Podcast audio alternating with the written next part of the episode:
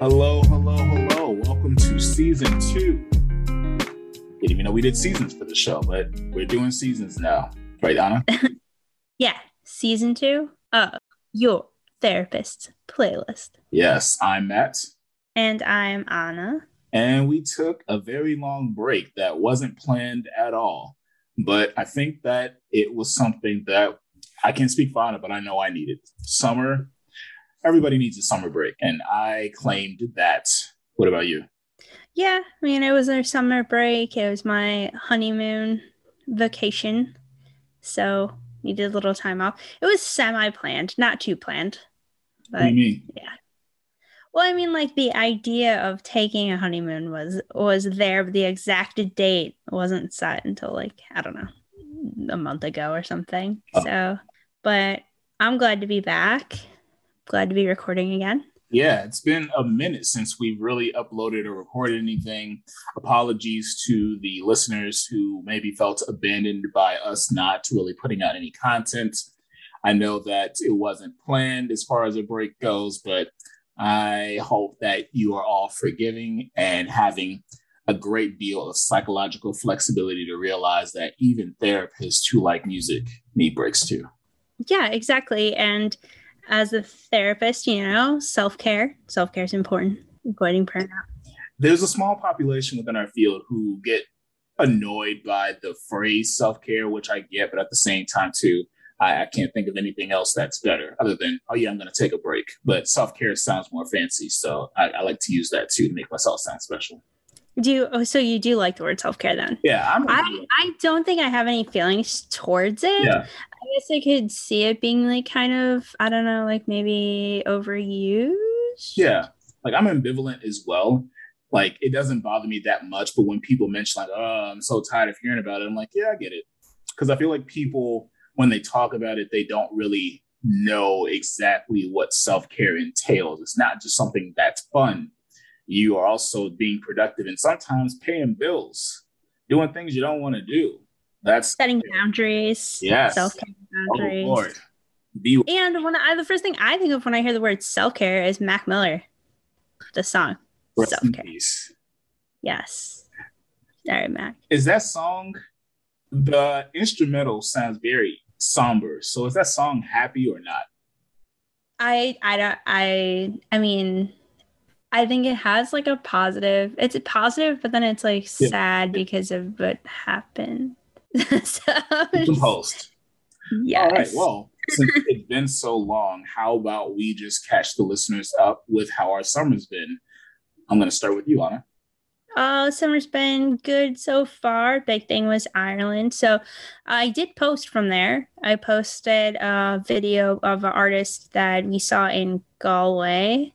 So, and we're hoping to do an interview with him Mhm. as, as soon as we can, maybe next month, uh, to learn a little bit more about the music scene in Galway and Ireland in general, with all the pubs being closed. It's got to be pretty hard on the artists, I would think, because I think that was kind of like their main venue yeah but it was fun. Uh, how's your summer going, Matt? uh, summer's been pretty good. I transitioned into my full-time job at the private practice i'm at. Work has been very interesting in a good way both when it comes to cases i'm working with but also just i think experience i'm bringing to it. When it comes to personally things have been going pretty good this summer. Just been kind of hanging out with my two kittens here having shenanigans happen with them as you know pet parents will understand got a chance to of course hang out with like family friends here and there getting back into a good workout regimen which i'm very very happy with and honestly just been taking things one day at a time not really trying to do too much just because i mean shit i'm in my 30s all right i gotta live it up now Yeah, because we're getting pretty close to the end here, Matt, in 30s. Oh yeah, see, I mean, Jay's out. Thirty is the new twenty, but that you know that kind of subsided. So now 30s back to being thirty. And one thing I can say I've noticed on social media is that people are making turning thirty into the most dire situation. Like, oh my god, I can't believe I'm thirty. And it's just like thirty for me was pretty decent outside of a few hiccups. I don't, I don't have any complaints thus far. Yeah, I don't really remember 30 that much, which I think is when my wedding was. So I probably should have a better memory. But but I didn't get married when I was 30. So I don't know. I don't know. I'll give myself a break. But I but I don't I don't remember it being like, oh horrible. The world didn't end when I turned 30. And honestly, I forget how old I am now. I'm like, oh yeah. Yeah, I was gonna ask, how old are you? 31. Okay, me too. I think yeah, I'm older, right? Yeah. You're older like by like a few months or something, right? The way you like talked about how you got married at 30, I'm like, I feel like you've been with your husband longer. Well, you've been with your husband for a while, but I keep thinking that the marriage is longer because I've just known that the two of you have been together for a long time. So it's just well, the marriage is longer. The marriage is because our anniversary is not this weekend, but next weekend. Mm-hmm. What we're counting as our anniversary, we're counting our anniversary date is the date we got married in the church. Okay. The date, okay. but years wise, it's our second anniversary. It's been two years. Okay, so I'm not crazy. I'm not no, no, no. You're like, yeah, it's, super, it's just super confusing. But yeah, no, we've been married for two years. So yeah, um, good times, good times. Okay. But yeah, being 30 isn't that bad. I don't yeah. know what it is. Maybe it's just a transitional thing. Maybe it's something that we can create as a new theory to kind of, you know, talk about and put into writings or written works what it means to enter a transitional period at the age of 30. It's such a big deal now, I guess now. I felt I just flew by me. Yeah by and it didn't feel like a transition. I still got confused for a high schooler this week. So, you know. That happened to me too this summer. Not like confused as a high schooler, but I did get my ID checked.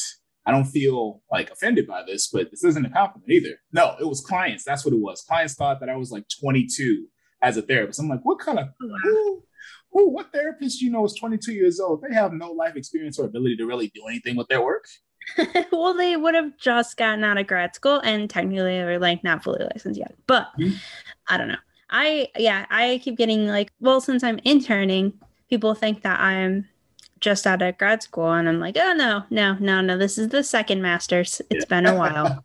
like I graduated. Oh, Matt, no, no, no. Okay, so one of the counselors at the school I'm interning at, mm. we were in class together. So we like we've had classes together for this master's program that I'm in right now. And anyway, he's like he he went to the high school that he's working at now that I'm interning at, and I was like, oh, what year did you graduate? And he's like, oh, 2014. And I was like, okay, yeah, when you graduated from high school, I graduated from graduate school the first time my master's. That's that's horrible. like, How did he respond? He thought it was super funny, and he he's like, "I can't believe you graduated back then. This is your second master's. What, what, what?" And I'm like, "Yeah, I can't believe that you were in high school." Yeah. Then. yeah, it is interesting taking classes after you've gone as far as your master's. When I went back to start classes for that substance use certification, it was just like, oh yeah, I remember being in classes just wanting to sit and not participate or give answers. Now I work in the field. I have the answers. I kind of feel obligated, like I have to say something or raise my hand and contribute because the answers are now easy. And then it's just like, oh my God, you know so much. It's like, no, I don't. I just work in the field. I was like you too, whippersnapper, back in my day. Yes. yes. That is exactly how it is. I'm always participating in class, and then sometimes I just want to hear what the teacher has to say. Yeah. and then it's sometimes too when the teacher keeps calling on you because you're the adult learner, but you also have the experience. Like, oh yeah, tell us this and tell us that, and it's like maybe I don't want to. Yeah, maybe I don't want to. Maybe I don't want to participate. Maybe I just want to sit here.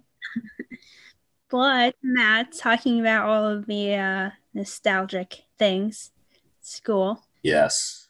transition to our topics a little bit. So, mm-hmm. Matt, what was what was the type of music that you used to listen to in, uh, let's say, middle school and elementary school? Same. Well, elementary school was different. I didn't really get into adult music until I think sixth grade, and it was mostly because you know peer pressure so when I was in like sixth and well fifth and un- under, it was like you know children's shit. So obviously Disney musical songs, Chipmunks, because I never understood like how could they sing like that. Now realizing that they just increased the pitch. At sixth grade and onward, strictly hip hop, rap, and nothing having to do with rock until like high school. So that was really it. What about you? Uh, say elementary school. Actually, we started really young. I mean, it was a lot of Selena. Mhm. I don't know if that's just all Mexican children with Selena, and then uh, country because where I was living. But then I will always remember this day. My older brother, he told me, "Oh, there's a new radio station in, station in town because where I live, it's it's just oldies and country, and you know, like there's." What do they say? Like, there's two kinds of country. There's two kinds of music. We have country and western. That's pretty much what it's like in Ottawa. So there's there's like country music, country music, oldies. That's it. And anyway, my brother was all excited because he said there's a new radio station and it's called like the Q. Uh, I think it was used to be 97.7. They might have changed it, but it, it used to be 97.7. I don't know how I remember that. Yeah. And he's like, Anna, they play all of the new music. He's like, Have you heard of this? Um, have you heard of the Backstreet Boys? And I was like, No. And, and well, you got to remember, my brother is 13 years older than me. I me. know, I know. I was like, I was like seven, so maybe six. I don't know. He's like, "Have you heard of the Backstreet Boys?" And I was like, "No." And he's like, "Oh, we got to hear. This is what everybody's listening to now. Like, this is what everyone listens to." And I was like, "Okay." and so uh, that was my first introduction into pop music of of that caliber. Because I guess technically, Selena is like pop. Yeah. I think, but like boy bands, and then it was it was it was just I don't even know how to describe that. What happened from there? I will say this. I had an aversion to boy bands just because of the fact that as a kid, before I got into adult music, all the girls that I had crushes on and like they just flocked to them. So it was it was a hard sell getting me into boy bands just because it's like so so they can sing and they're cute and they can do whatever they want and they go on concerts and they don't have bedtimes and they can just be cool and shit. I don't care. I didn't say shit because I wasn't cursing at that time, but still. So it was a little, you were a little salty. Hell, hell yeah. Hell yeah. As a little kid. Like I could like Mm. I mean, yeah, I don't know. Boy bands, it was it was everything. And I personally never really got into NSYNC or the Backstreet Boys. I was introduced and I was like, okay, you know, was listening to bit, you know, lyrics, whatever makes sense, music. But then I was like, no, I need to find my own thing. And that's when actually I would say I found LFO before I found O Town. But wait, I'm, Yeah. who's LFO? your face. well, Matt, LFO is is a boy band. Also, well, they fall into the boy band genre, but I always consider them more uh, in the hip hop range Mhm. of the boy band because there was more rapping. It was more. You know, it was just, just more rap rather than they weren't about like the choreographed dancing. There was only three members. So you have Rich, Brad, Devin. Sadly, Rich and Devin have both passed away. So Brad is the last member of LFO, but he is he's always um like everything he does, he's always honoring Rich and Devin. So it's kind of like they're just always with him, like they're always a part of him to kind of like keep LFO going. But I, I so I was like I was LFO. I was LFO. I had the CD. Uh when their second album came out, I was just like I was I was just so excited. I was so excited because I, I don't know. I think I think it was honestly I feel I feel like LFO's second album was the first like second album I ever mm. got excited about, if that makes sense. You know, like cuz cuz as a kid you weren't you don't really think of like, oh, artists make an album and then they make another album. Like you don't you don't have that concept yet that they can like possibly record a second album. Yeah. So like when the second album was coming out, I was just like I was so excited. And I mean that was that was radio days, kids. The radio was a harsh, harsh place. Double sided cassette tapes, CDs. You guys know nothing about that. Nothing about the radio. Well, the radio and CDs out of the, the Walkman, where you have to hold it flat. If you if you Mhm. jiggle if you jiggle or you move around too much, your CD's gonna skip. So you gotta, you gotta keep it flat. And I remember I specifically like my parents got me a sport one, which was supposedly the sport one. You were supposed to be able to like walk with it. No. they also don't know about when you're listening to a good album, and then it just stops because the batteries died. You need to go to the store. Those yeah. triple A batteries, which I know about that. No, no batteries. Yeah, that's not even like a thing. Do people even use batteries for stuff anymore? I don't know. Or remotes, um, but I think that's also gonna die soon. Remotes and like toys for little kids, and that's yeah. Yeah. Everything else is like just charging, just plug it in. But yeah, so I don't know. Back then, you had to like listen to the radio and like wait and like hope. That's all you could do back. All we had back then was hope pure hope that hey maybe they'll play a song that i like and i can i mean i will go, go well do, do do you remember when people used to like record songs from the radio like on their phone so they could like make it as their ringtone? You've done it? Okay. Yeah. And voicemail too.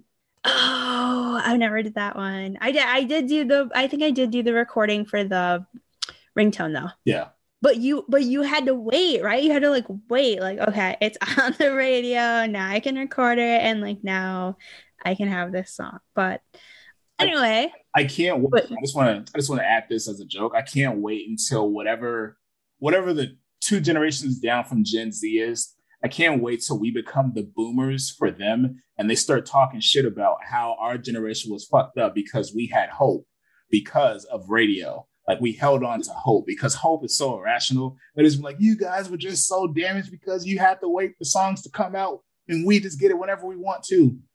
Cause damn, that shit hurts.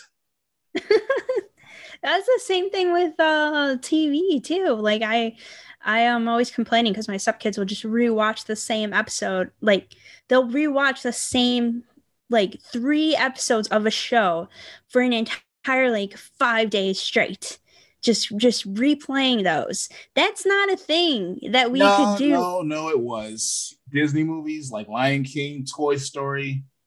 Yep, you had to physically go put it back in and rewind. you had to rewind it, Matt. You had to at least do some physical work there, okay? And these days it's just a button. You can just keep you can just keep hitting play and like not yeah. There's no struggle. but anyway, anyway, so back to LFO. And I want to talk about O Town, but I'm not going to talk about O Town because today's not the day to talk about O Town. But I love O Town also. And because those were my two, those were my two LFO, O Town. O Town hit the well, pop, you know, they were the pop. Well, you know, well, when we get them, we'll get them. Let let honor LFO because this this is their episode. Well, actually, the LFO story, I don't know if anybody can see, is a it was like a virtual event concert that I attended over COVID, and it was awesome. It was hosted, I mean, hosted, created by Brad Fischetti of, of uh, LFO. Um, and he had some special him some special guests that joined in here and there but mostly he he just talked about the story of lfo how the guys came together what it was like making music, what it was like writing. I mean, Rich wrote a lot of the songs. That's the difference. That's another difference with LFO is that actually I want to say Rich wrote all those songs. Don't quote me on that, but I'm like I'm like 99% sure that he did. Because I know for a fact that Rich helped write songs for other artists. Yeah. Like O Town. Yeah.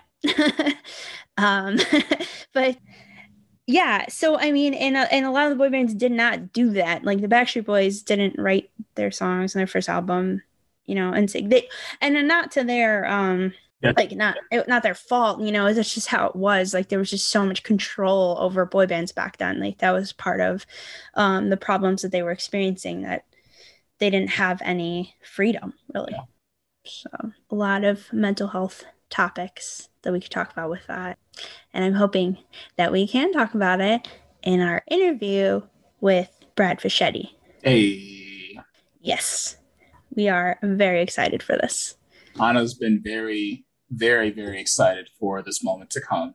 I was a, that's an understatement, Matt. That's, that's anybody that knows me, anybody that knows me knows the understatement of that, as I have always loved LFO. And honestly, before I saw the LFO story, I was already still listening to LFO. I'm not gonna lie to anybody about that. I listen to them like probably once a week at least, at the least. Not always the same album because I really, really, really like the second album, but I also really like the first album. So I don't know. I don't know. Just throw a song into my playlist every once in a while and go with it. Is there any um like bands or artists that you still listen to, Matt? That you've like consistently listened to over the years of your life since child? I still listen to the same things that I used to listen to when I was younger. So nothing. The, Chip- the Chipmunks. no, because after I figured out, like, oh yeah, I just pitched the music. I just pitched the artist that I just started to listen to. Fifty Cent in the Club is different when you hear it in the tone of like Alvin, Theodore, and Simon. You know. yeah, you know what? I honestly didn't really realize that either because the Chipmunks recordings are so old. Like, I didn't think that they had that capability. So I thought it was like someone just making that voice and singing that way. But then when the newer Chipmunks movie came out with Jesse McCartney, yeah, I was like, I know for a fact Jesse McCartney doesn't sing like a chipmunk. so I'm like, they did something to his voice.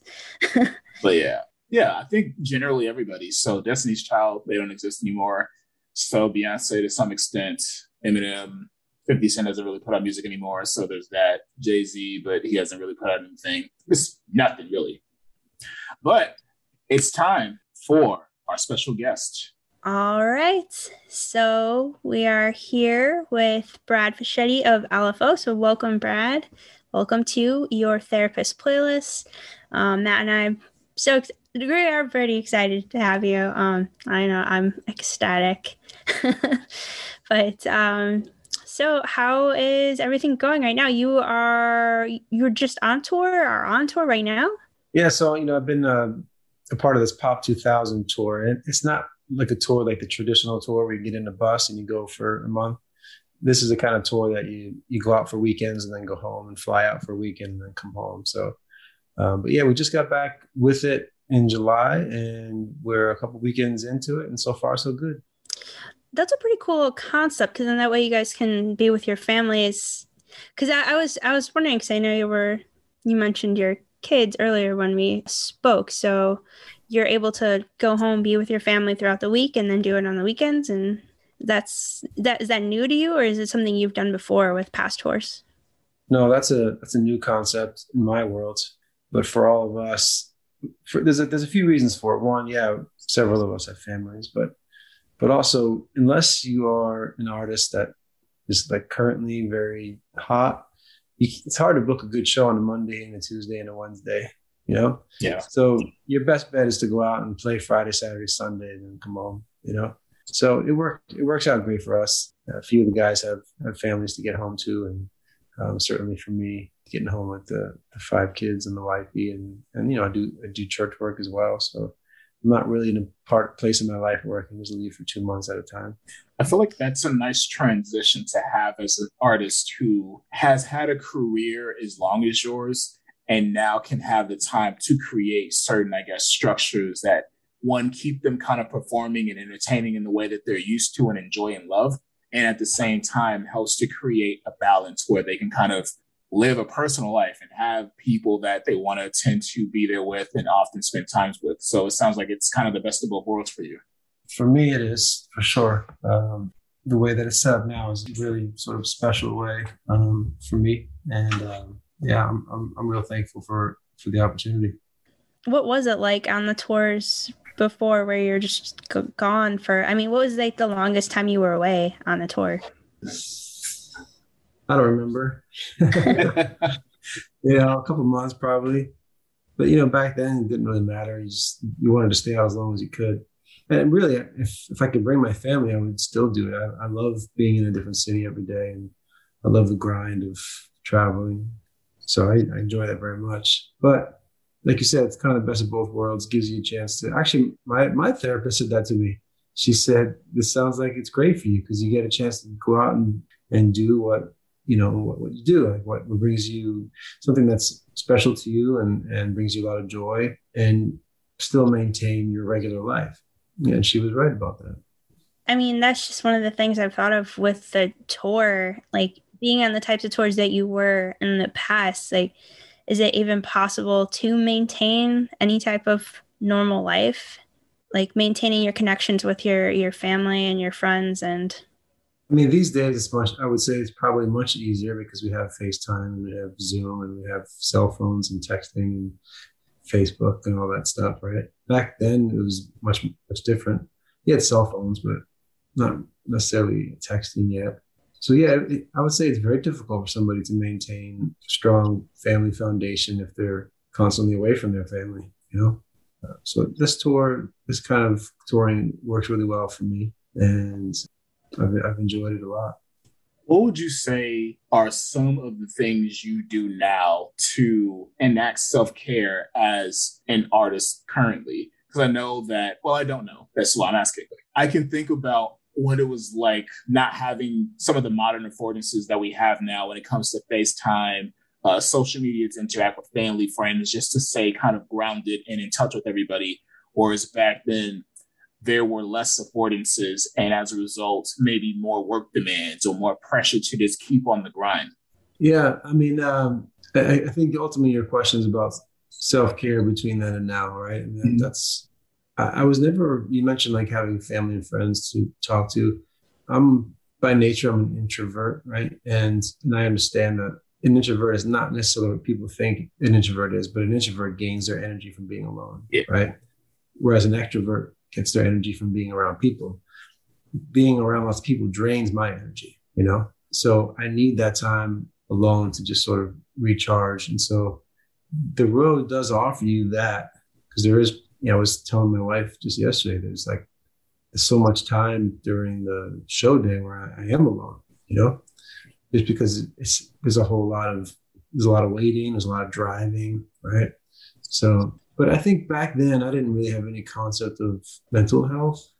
And certainly 20 years ago, there was a stigma around anybody who needed a counselor or therapist, right? These days, it's becoming more normal, more accepted, right? We, uh, we spend a lot of time on our physical health, and too oftentimes we don't, we, we neglect our mental health. And I certainly, I certainly did that. And I didn't really have somebody that I could really just who was maybe around me who said, "Hey, dude, uh-uh, no, no, no, no, not a good, not a good idea," you know, or somebody to bounce ideas off of. So, so the, the biggest difference is just being aware uh, of the importance of mental health, and also being aware of capturing the moments. I, I, did a pretty good job of that back in the day, but you know, these days I think I'm I'm more conscious of just you know driving through uh, the middle of nowhere in Iowa, and just you know, like you know, just experiencing awe, which is something that you know my bandmate uh, Devin Lima was excellent at, always experiencing awe, and I think that can do a lot for a person's psyche. So yeah, you know, self care. I was never the guy that was out partying, so that really wasn't an issue for me. You know, I, I always did my best. I worked out. I ate really good. Yeah, that's it. I like your answer just because I feel like as mental health becomes destigmatized, I've noticed that there are times that people become stuck. I heard this really cool analogy that I've been using a lot in my work how we can easily create a goal that we want to work towards, but we don't often think about or we lose sight of there are steps we need to take to get to that goal. And we more so become so distraught over not knowing the steps versus realizing we can create the steps. So even in what you're saying, while it wasn't something that was on your mind that you were very conscious of, you were doing things to take care of yourself. So eating well, working out, trying your best to just live in the moment and experience awe. I like hearing that because I feel like when we as clinicians sometimes talk about being present, it's more so about like grounding in the traditional sense of, okay, let me use my senses, let me put my hands on stuff so I can feel connected versus just looking around and going, wow, this is where I'm at in life.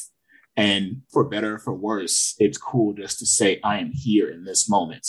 Amen to that. Mindfulness, I think a lot of people don't realize it's something that they can get better at over time too. Mm-hmm. You know, like it takes a little practice. Self care. Yeah, self care.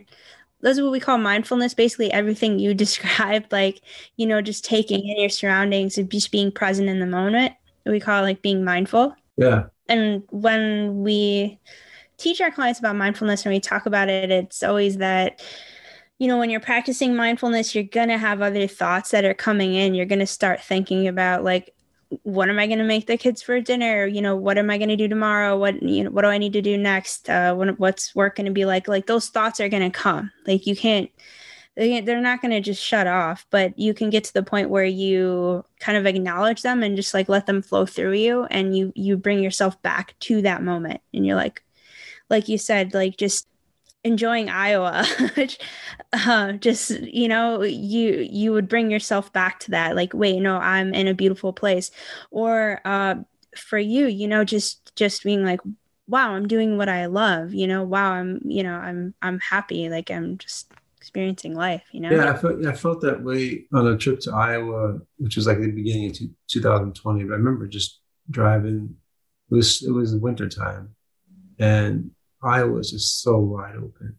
You know, it's like it's really beautiful. I remember just being like, I felt like really happy, like really peaceful. You know, and I often think that I'd love to just move someplace where there was just a lot of space. You know, but I also know that change of scenery isn't necessarily always the uh, the answer to fixing the way one feels. You know what I mean? Because you can be depressed in Iowa as, as you can be depressed in New York City. You know.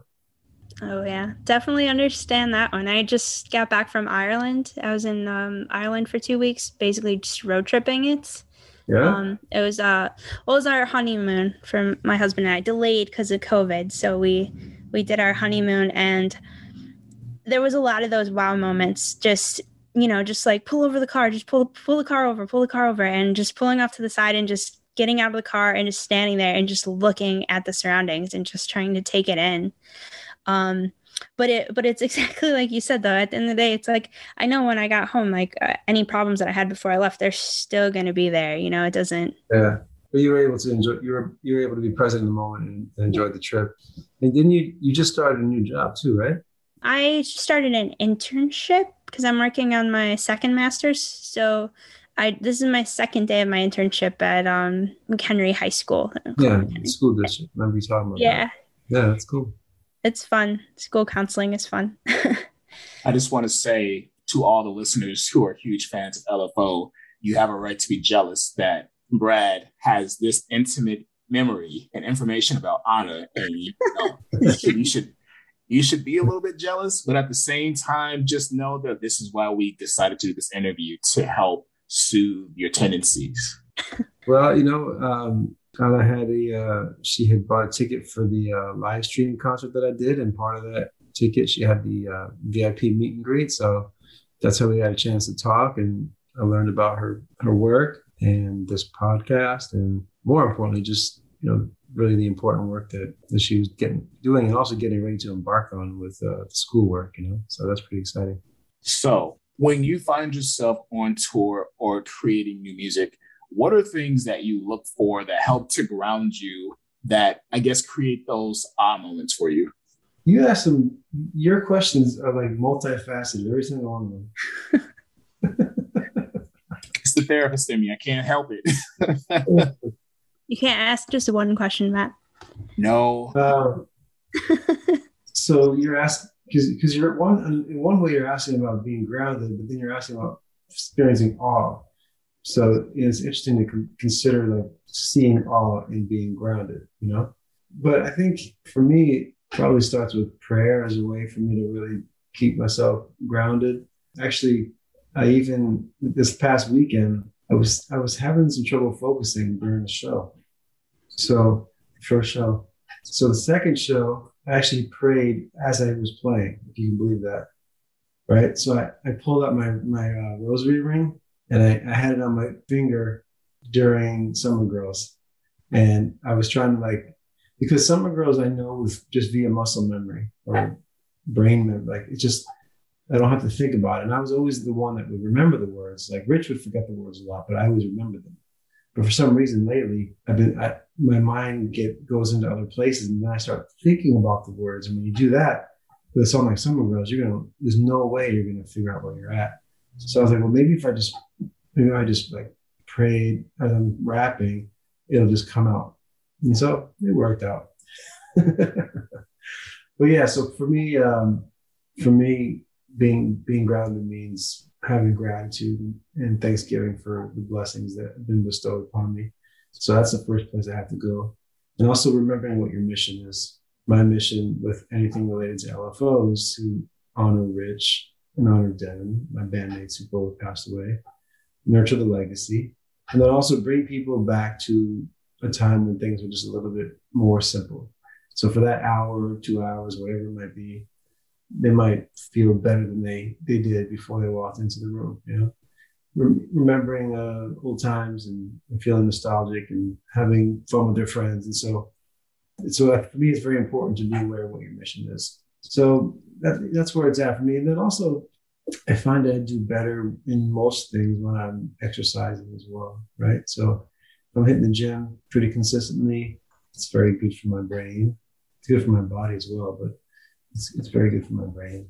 So yeah, prayer, mission, and exercise. And then probably a diet would be the next. That's not something I'm, I've been, I was really good at that in my 20s. In my 40s, it's like some sort of my weakness, but I, I jump in and out, you know. I would say he just hit kind of like the three areas of self care.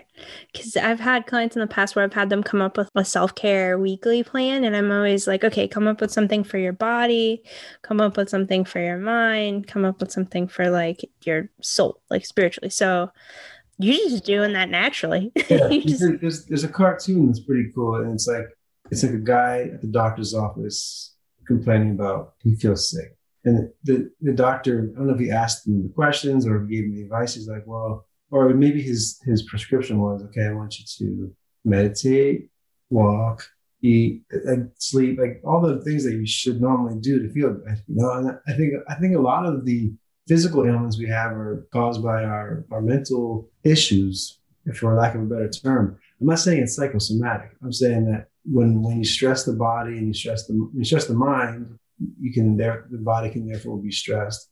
if you're not doing anything to to release that, or if what you're doing exacerbates it, like if you're going to drink when you feel stressed out, we might might chill you for a little while, but next morning, you know, problems problems may ensue. And so it's just kind of a vicious cycle. And, and I, I, really look around and I'm, I'm, really saddened by what I see and, and not only like in people who have established lives, but like in in the destitute. You know, people who. You know, it was the other day I was looking at some homeless people and they were camped out under a bridge in Texas, and I'm like thinking like each one of them at one time was probably a vibrant child.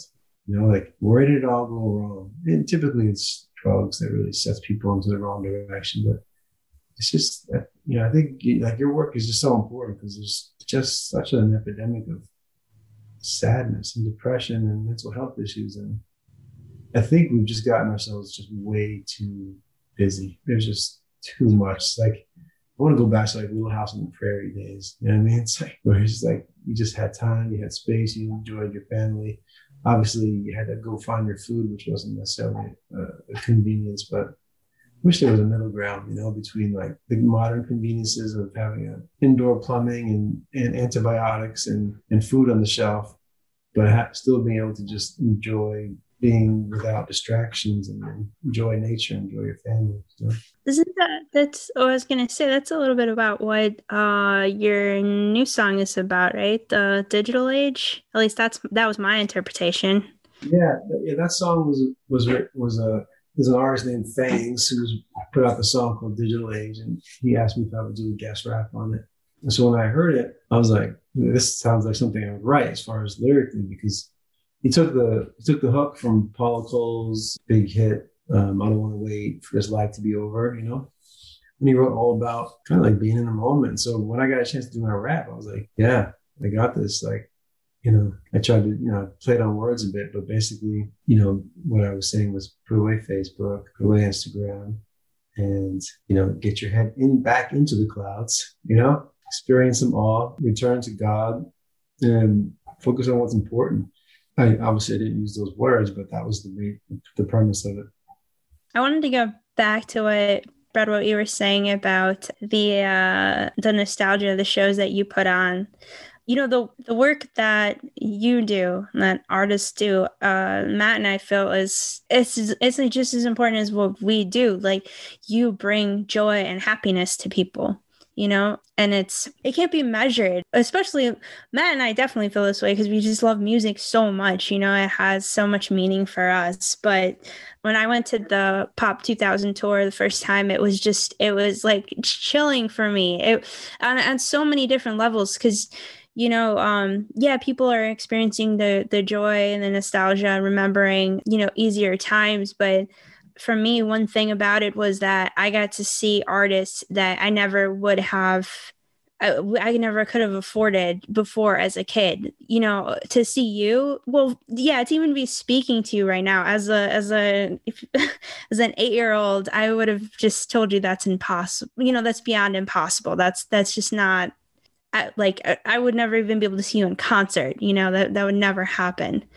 And so you you and the other uh, artists like O Town going back out there and doing this tour now, it's you're giving a lot of people opportunities to see you guys that never ever got those as a kid. Yeah. You know, you bring up a good point, and that is like this intangible goodness in what we're doing. And I try to explain that to my wife too it's hard because she hasn't had a chance to come out and experience it. But in in particular for for my set, because you know we do a, a section in the middle of it where you know we honor Rich and Devin and talk about them and have a moment of silence. And after the show, it's like the the fans are so gracious. They're so kind. They're saying things like what you said, like, "Oh, I didn't get a chance to see you guys," or they might say, "I met Rich one time at a Walgreens," or I just lost my dad. I lost my best friend. I, I know how you're feeling. Or, and so it's like, it's, it's like you're, you're doing, we're like doing so much good. Like again, and on a micro level, right? If, if all of us could take big issues and, and, and do something about them on a micro level, we could affect major change, right? But, but right there at that moment, we're doing like the most good that we can do and, and it's it's working like people are happy people are sharing stories people are are giving thanks right they're they're going back to simpler times i mean it's it's it's, it's something that's hard to quantify but there's just no doubt that you know for me i feel like it's a it's a way to to bring a little bit of the peace that i that i get from my relationship with god into into a place where you normally wouldn't talk about stuff like that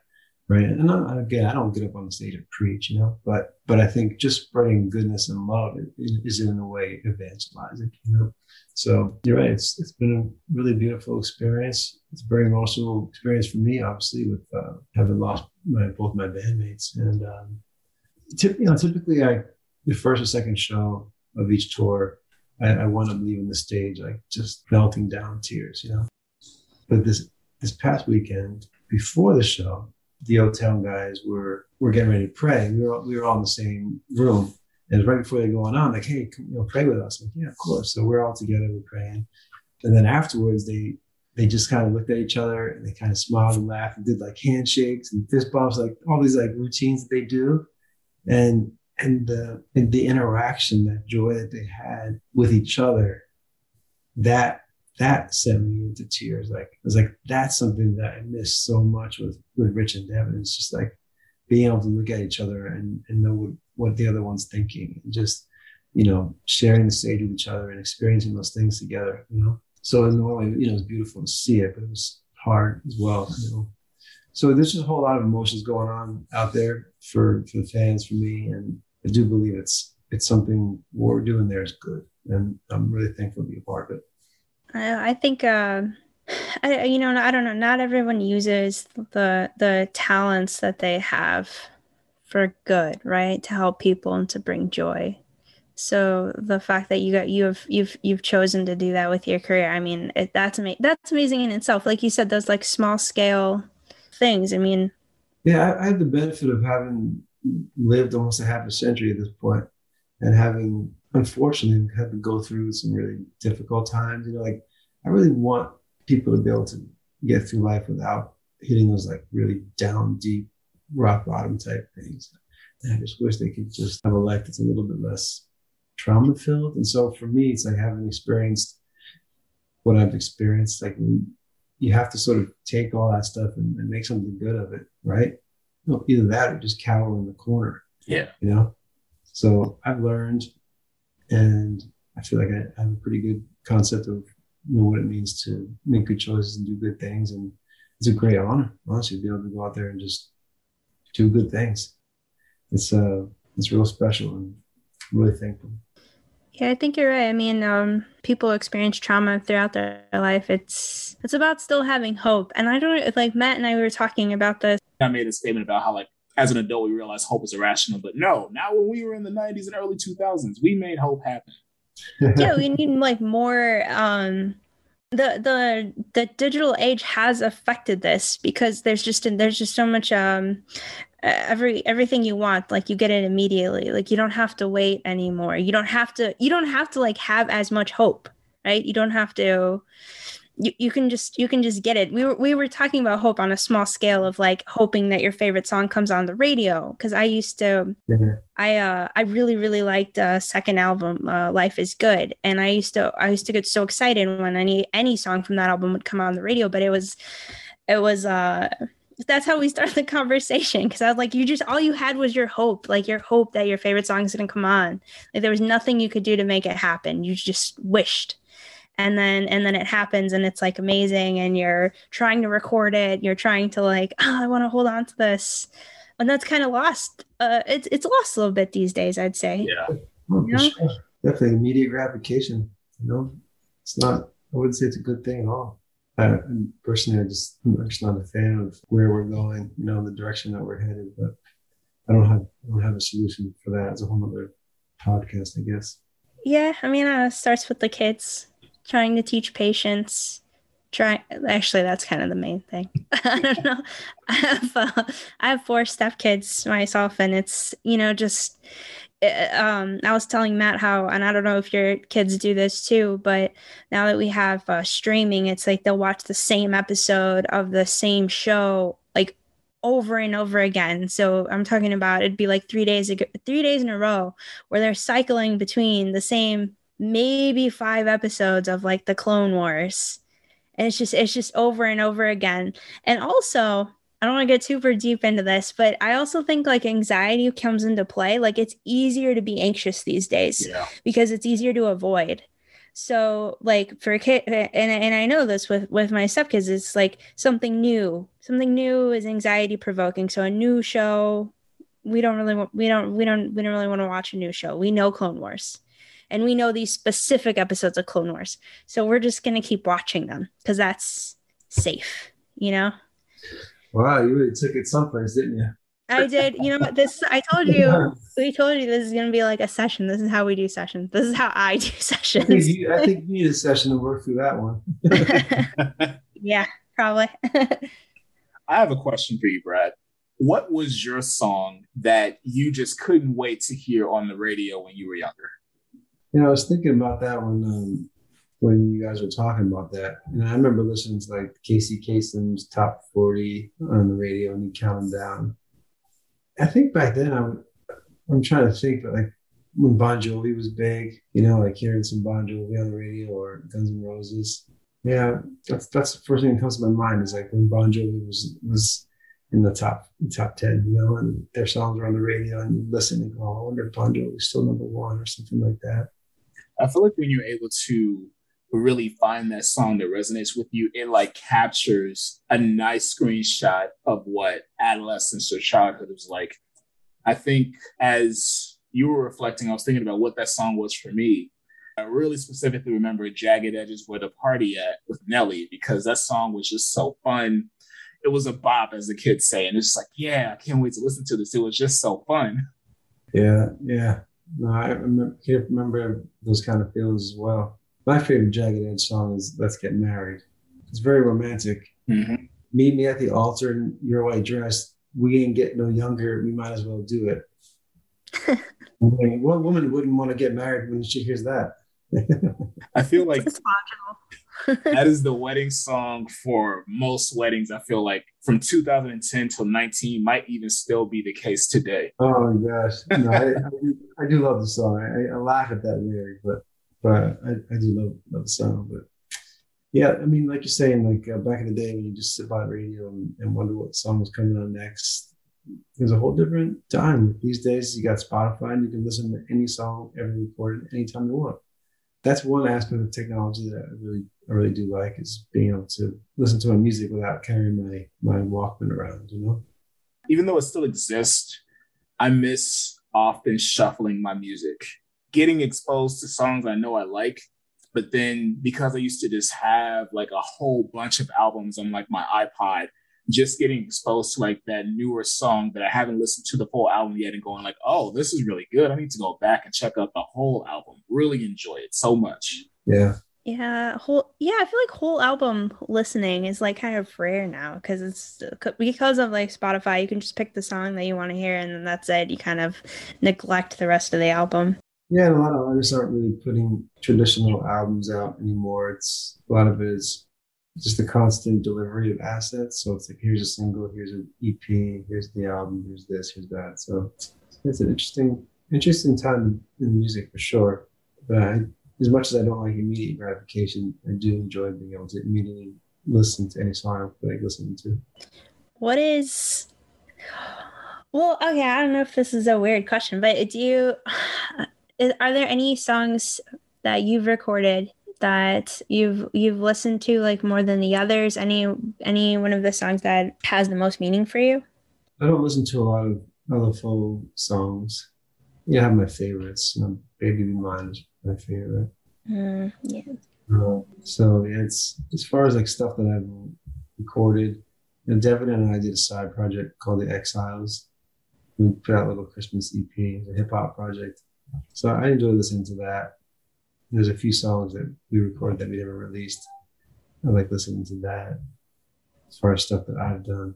The song that I, that I wrote for him, Ode to Harold, I used to listen to that constantly, especially when we were mixing it because we had this like five minute long orchestration.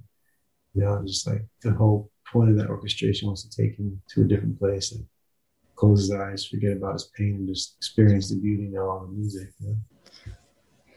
I mean, I think that's about as meaningful as you can get with a song, you know, specifically like I mean, and and it makes it makes sense I think that those songs mean a little bit more to you than maybe the other um LFO songs because they were I don't know, this could be like a misperception or something that a lot of like the boy band stuff, like all of it was kind of like controlled. Was that the case for LFO? Like you guys no, we, we, we were fortunate that you know Summer Girls is a song that we that we created.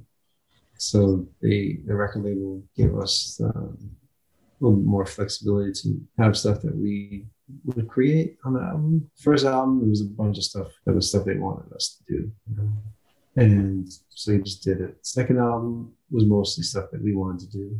So in that case, we weren't fortunate that we weren't just recording random songs that people wrote that the label said you had to record. You know? We did some of that in the first album for sure. Though. I always preferred the second album, or I guess I still do. but I think I heard you say in an interview too that like what the singles were were kind of decided for you guys. Yeah, we had no say in that, but that that was, a, in my opinion, it was a mistake made with the first album you know, Summer Girls hit was huge, to Be was huge. And for us, we thought the next thing was should be West Side Story because that fit that feeling. And we just a crowd favorite, but they wanted to like go into this the typical boy band routine of two up tempos or mid tempos and then the ballad. We weren't the kind of group that we should be singing ballads. That's not that wasn't our thing. We released "I Don't Want to Kiss You Goodnight," which was a beautiful song, you know. I do listen to that sometimes because I, I, love I love Devin's ad libs on it. You know, his ad libs on the song "Forever" are definitely my favorite. It's just amazing. So "Kissing and I" came out. It did okay, but it wasn't what the other ones were, and that was it. And the end of the album cycle. You know. Yeah, West Side Story was. Uh, that, that was I think that was my favorite song. Like initially, I I mean I watched the movie because of it like I was so curious. I, I wanted to like, what is West Side Story? Yeah. Um, and it's like one of my favorite musicals now. But um, you're right. Like any song with, I mean, Devin, his voice is amazing. I I mean, I yeah. love it. I love listening to him sing. I, I, did a solo record on on him through my record label called Devin Lima and the Cadbury Diesel, and um, I listen to that, you know, fairly often. And he's got a he's got a song called "Can't Be Denied," and it almost makes me almost like it's prophetic. You should go. You go. Yeah, you should go listen to. It. I want to just play a little bit in my ear real quick so I can just think about it. Hold on.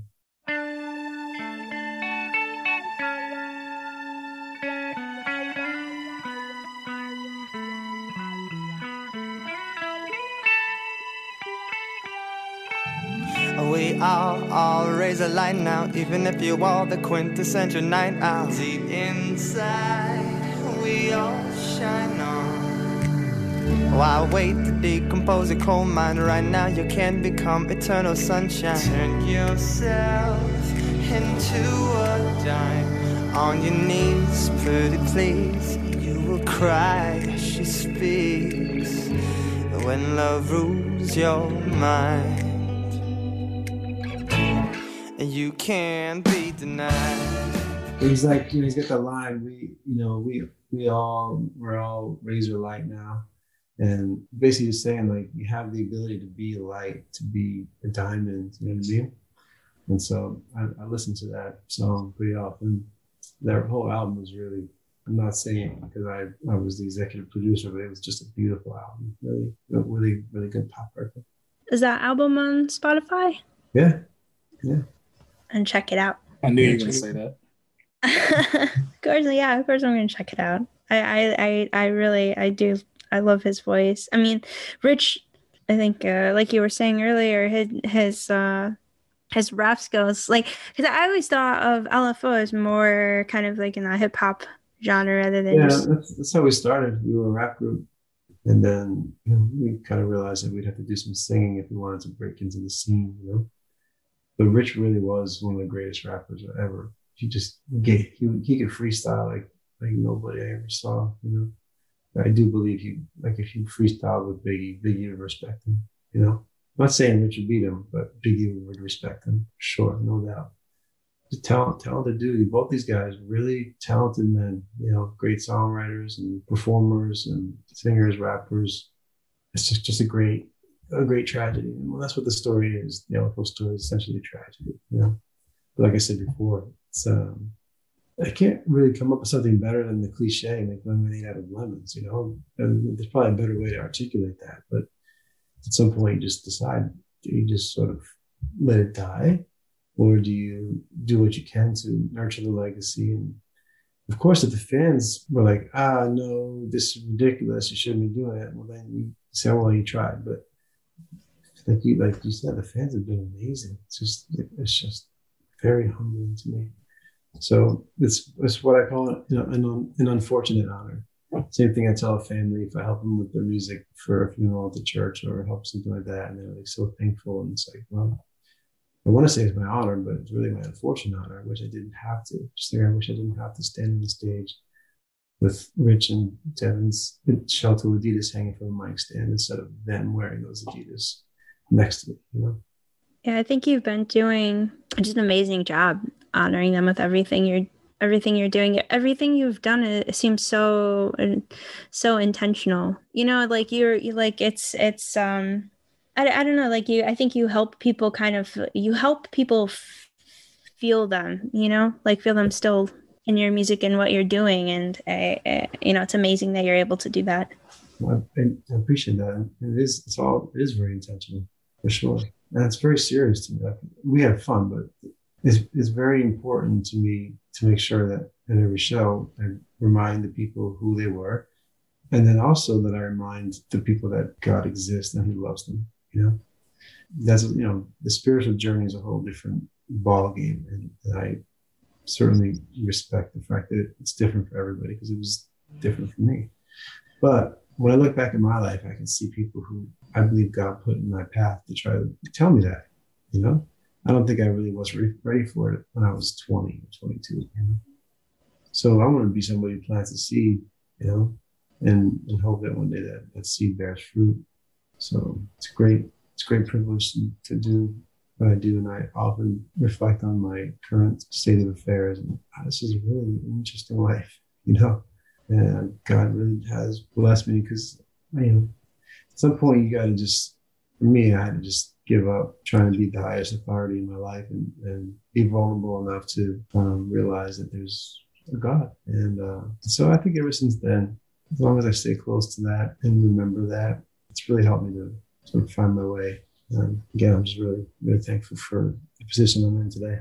Just like hearing you talk, like all I can think about is how amazing it is that you have found faith and maintain it. And like you said, um, you're not putting yourself as you said, like the highest authority to um, to have gone from someone who was selling out shows and had people screaming for you you know where where it's it's almost like you're being placed in that position where it's like you could you could have been a, a raging narcissist you know? And uh and maybe you were when it was going on you know but I, ne- I never was that i never i never took it as real life you know like i appreciated it but I never i never took it as like somebody coming up to you screaming and crying saying i love you it's like okay you, you don't like, like you, don't, you don't really know me you know what i mean but i appreciate that so i was never one that necessarily craved the fame so when it was over it wasn't that hard for me to transition out of it. There was times where it's like you go to a show at a place where you used to play shows, you know, like, oh, this is weird. Like I'm attending this concert now, you know. But I was never one that like felt like I needed the fame, you know. So even even today, like when I do stuff, it's like it's like wow, it's like it's it's, it's an odd experience, you know, to be standing at the end of a line of people waiting to say hello to you.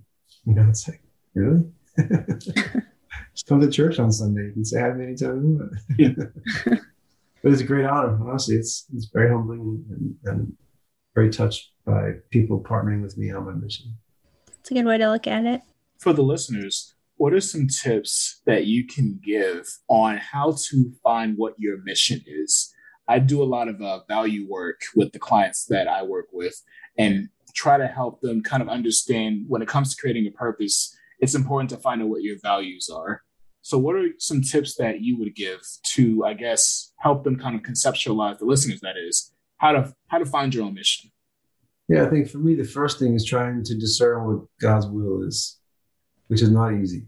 We, we have to be careful that what we're maybe sometimes we think we, we know what it is, but it might be what just our own thing. So the way to the way the way that I sort of identify that is like I search my heart and I search my intentions, right?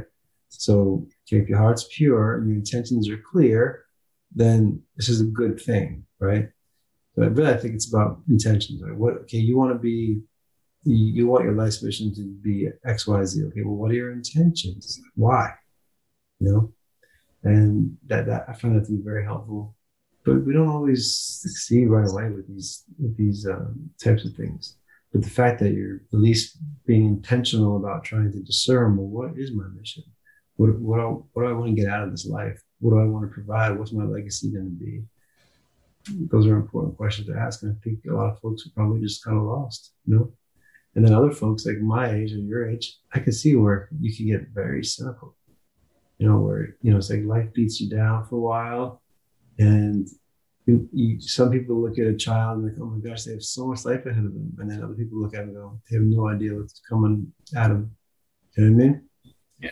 That's that's that's kind of a scary thing, you know. And I go, I vacillate between both of them. There's times where, where I'm, you know, feeling really, wow, this is great, and other times where I'm just like, wow, this this life this maybe this place is hell you know? So. I uh, was wondering if you wouldn't mind giving us a that was my job.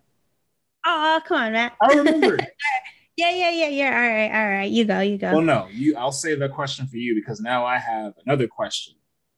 Top five rappers top five rappers meaning their skill or who i enjoy listening to whatever you want to give the answer to um, all right. Let me just pull up my, my rap playlist just so I don't forget somebody.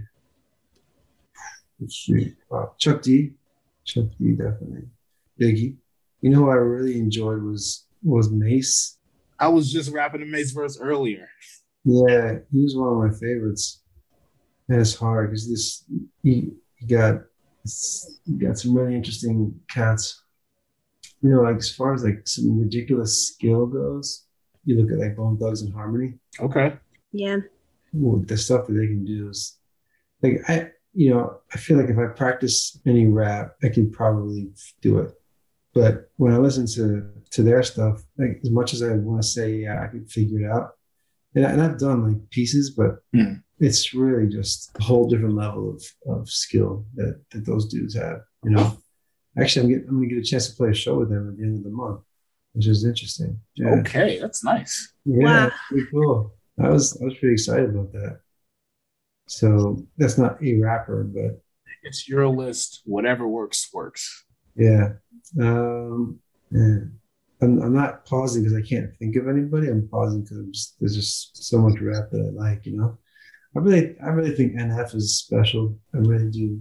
I really dig him as a rapper. You know, I, I really enjoyed Puffy, even though people make you know, oh, he's Puffy, but I, I enjoyed him. I thought what he did was good. Oh, hold on, the, the Lox.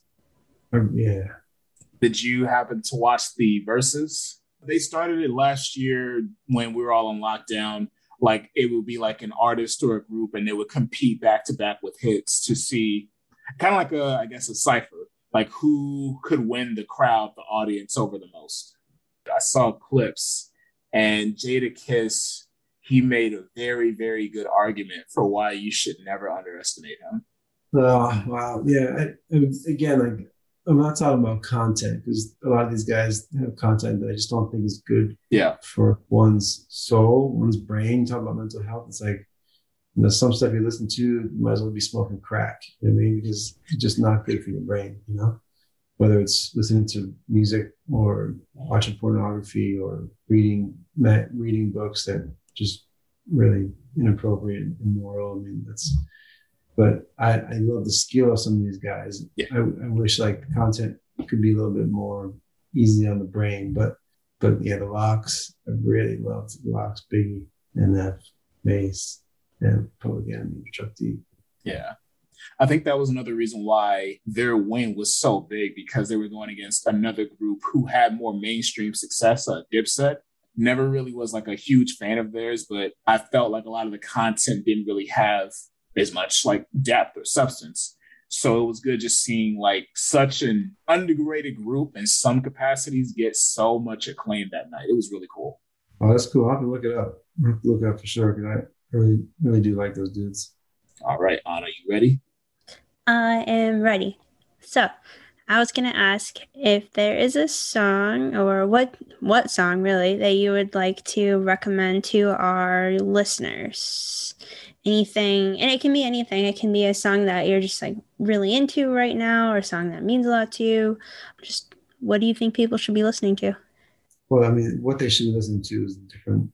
That's a whole different question. You know what I mean? So, you know what I've been listening to a lot lately? Um, it's kind of funny. Is a this guy named Ralph Stanley. He died maybe five or six years ago as a very old man, but he sang basically like Christian bluegrass. He's actually got a couple songs on the "Oh Brother Where Art Thou" soundtrack, Hmm. but he's got a he's got an album called Shine On that I've been listening to a lot. So I would say let's look up Ralph Stanley and the album is Shine On. He's got some really just poignant songs, really really beautiful. I'm looking him up right now. I'm thinking about the Oh Brother Where Art Thou. Um, I I like bluegrass. Bluegrass. I I couldn't like name artists, but it's just music that I enjoy listening to. That soundtrack I love. I didn't even realize he was on it until I started listening to his other music. But that record he put out in 2005 um, is really, for me, it's special. Yeah. And then, you know, another artist which actually fits really well into, into what you guys do to look up would be Daniel Johnston. And the people, younger people might only know him because his song was featured on an Apple commercial a couple years back. But he was a man who suffered greatly with mental health issues. I mean, I would really encourage you both would enjoy it to look up a couple of documentaries about him. I think maybe it's on Netflix. He he became kind of a cult following because Kurt Cobain wore a T-shirt of his album cover one time, and then people started discovering him. And he's like uh, you listen to him go, okay, what this what is this? It's like it's not refined at all. This, but it but it's beautiful. Like he's got a song. I have a, I have a playlist um, called "The Most Beautiful." It's just stuff that I Hmm. listen to that I've, it's just so beautiful, you know. And he has a song about, called "The Story of an Artist." I'd, be, I'd say start with that one, "The Story of an Artist," and just listen to the simplicity of the words, but yet poignant, you know. And he's he's really an interesting case and, and somebody who I believe it was he was schizophrenic. He really he really struggled a lot with, with his mental health. Another artist that I really love that struggled with mental health was Donny Hathaway. You would know him from his probably most famous song is uh, "Where Is the Love," or he's got a Christmas song that's really popular.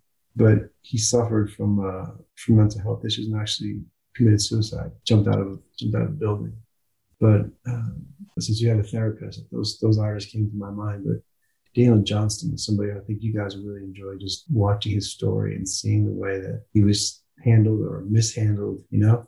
But just hearing the beauty of what he created was really something special. But Now I really want to look up that documentary. So yeah, there's probably a few. I think it might be the Devil and Daniel Johnston. Look him up. You, you'll you'll be. Um, I don't know what you'll be. Maybe you'll be inspired. You as therapists, you're probably like, oh my gosh, I should have done this. I should have done that for him. You know. Yeah. But um, it's really quite quite special. So all right. Thank you. Thank Yes. you for the recommendations. Thank you for your time. yeah, what, where do you live again? Uh we're in the Chicago area, Chicago, Illinois. All right, cool. Yeah, we're gonna be up in Illinois in October. Waukegan. Yeah, Waukegan. That's cool. Well, keep up the important work you guys are doing. I really admire what you're doing there, and, and I hope the podcast goes well. And thanks for including me. Thank you. Thank you much. So yeah. God bless you. Peace. All right. Well, you just saw, well, saw and listened to an exclusive interview with LFO's Brad. Fischetti. There we go. All right. Now that we're at the end of our episode, it's time for us to bring back one of our favorite special moments of the podcast. Still, damn. Or da- It's not Friday. new music, not new music Fridays, even though it's Not- not Friday. Not New Music Friday. Yeah. Yep. I'll go first. My recommendation this happens to be off of Nas's most recent album, King's Disease 2. It is the ninth track, Nobody, featuring Miss Lauryn Hill. The song itself talks about the opposite, actually, a little bit of what uh, Brad was talking about on the episode, what it means to find a life outside of the celebrity, outside of the fame, but for them more so dark because they just wish they were nobodies because they've lived their lives in celebrity. They found themselves scrutinized so many times. Nobody more than lauryn hill Mm. and just wishing like yeah nah, i want to be a regular person again. I want to be nobody so yeah i enjoyed the song i did not expect lauryn hill to even be on the album so it was good to hear her voice it was good to hear her rap because i think a lot of times when you see a lauryn hill credit on a song you think she's going to sing but no, she still got bars, and she came at people for coming at her for being late to her performances. But you know, she did that too. So it's it's it's both. It's both. Hey, monitor your expectations, fans, and Lauryn. They're paying money, so they they they they gonna be pissed. But yeah, I'm not gonna get into that. I have to listen to that song myself. No, no, no, I did. I did. I did listen to it, but I got to listen to it again now that you have brought it up again. So I will. Yeah, Thank you, Matt, for your recommendation. My recommendation, I'm going to recommend an LFO song because even if Brad said he doesn't really listen to LFO, well, I do. I still listen to LFO. And I'm going to recommend Life is Good featuring MOP, a, what call it? Rap group? Yep. Hip hop? I don't know. Yeah. Anyway. um, then I, I just I just listen to it. Just listen to it. It's a classic. Um, it's just a fun song. It's like a fun. It's a fun upbeat song. It goes along with like a lot of the stuff we talked about today. So yeah. I think it's a good recommendation. Uh, in that album, that's my favorite album from LFO. So check it out, people. Yeah. All right. Well, that marks the first episode of season two. Thank you all for joining us, listening. hopefully you're able to one enjoy this podcast two share with friends three check us out on our favorite platforms whether it be for listening to podcasts like apple podcast google podcast spotify the rest etc and also listening to us on youtube or even watching us on youtube clips and full episodes all on our channel your therapist playlist you can also follow us on social media yt underscore is it YT underscore? What? Oh no, Matt. it's been so long. I think it's, I, I think it's YT underscore, underscore. play on Instagram. Yeah. Yeah, YT underscore playlist. There we go. Thank you. Follow us on Instagram, people. Yeah, you can also just search like your therapist playlist, but YT underscore playlist. Uh, we're on Facebook. And also, please remember our sponsor, yes. TBD Coffee. Oh, and did you know they actually put out uh, like an Irish coffee thing? And I thought that was cool because I was in Ireland when I saw they released an Irish coffee. Maybe they were thinking of you when they did it. Maybe they were. Very possible. Anyway, remember our sponsor 15% off if you use the code YTP. 15. Yeah. See? We, uh, we did it. we did it. All right follow us, particularly on Instagram. That'd be cool. So that is our first episode again of season two. We will see you next time. I know we talked last time about increasing our outputs. We talked about this also during our hiatus. We're going to stick to bi weekly because, one, again, we're therapists, we're therapists that have lives. And as much as we enjoy creating the podcast, I know for me, I want to make sure that I am staying in tip top shape so that I don't lose my footing or step when it comes to recording and being as energetic as I can be. So, yeah, one Matt said. All right. Thank you, everybody. Bye. Bye.